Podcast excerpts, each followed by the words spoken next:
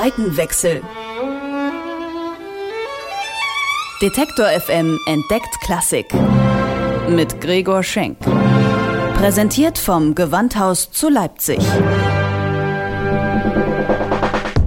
Ich lebe Musik. Popmusik. Das ist mein Beruf. Ich bin Musikjournalist. Aber was ist da drüben? Auf der anderen Seite. E-Musik? Hochkultur? Ist das wirklich so angestaubt, wie es klingt? Wie geht Klassik? Das will ich rausfinden. Deswegen verabrede ich mich mit Menschen, die Klassik leben. Ein Tag mit Menschen vor und hinter den Kulissen des Gewandhauses. Ein grauer Novemberabend in Leipzig. Aus einem Raum im oberen Stockwerk des Gewandhauses dringen irgendwie seltsame Geräusche.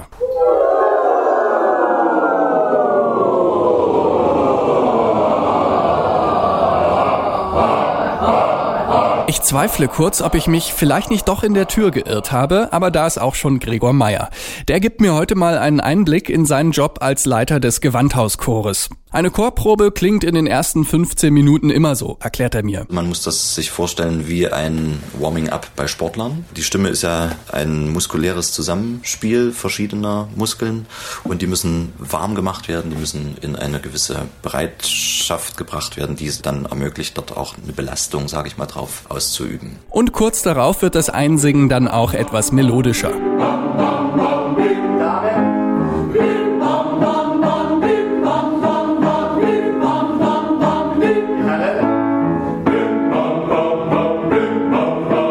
Der Gewandhauschor hat eine lange Tradition. Seit nunmehr 150 Jahren treffen sich hier regelmäßig begeisterte Sängerinnen und Sänger.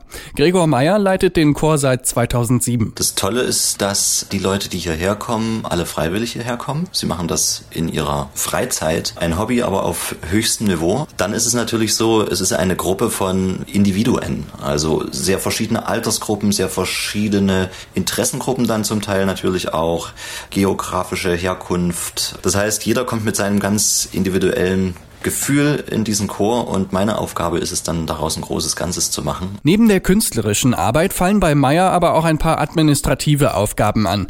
Er organisiert Notenmaterial, beteiligt sich an der Programmplanung und studiert neue Stücke. Geprobt wird mindestens zweimal die Woche, immer abends, manchmal bis 22 Uhr. Für Chormitglieder mit Berufs- und Familienleben nicht gerade wenig. Ich höre das sehr oft, dass sie sagen, sie brauchen das für ihr Leben. Das ist ein ganz wichtiger Ausgleich und sie schöpfen daraus unglaublich viel Kraft.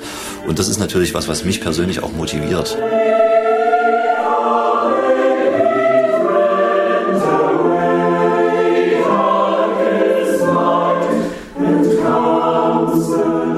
Heute probt Meyer mit dem Chor Stücke von Benjamin Britten der hätte in diesem Jahr seinen hundertsten Geburtstag gehabt.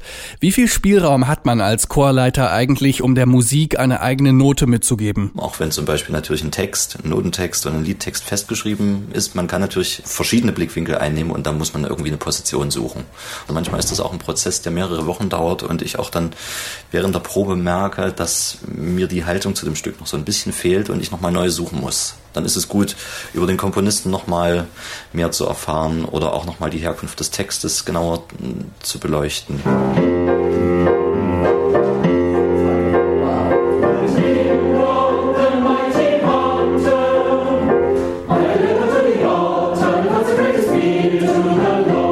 Wenn am Wochenende ein Konzert ansteht, probt der Gewandhauschor mitunter sogar viermal die Woche.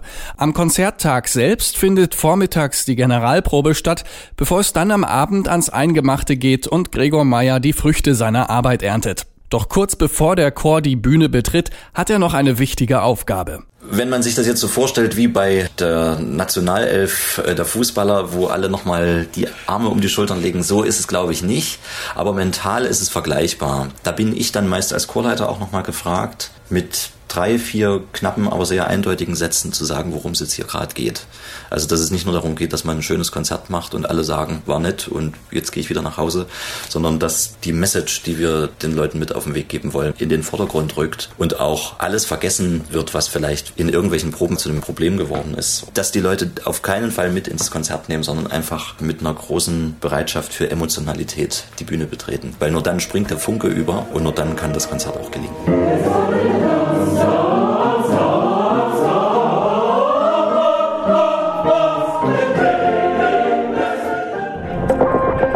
Seitenwechsel.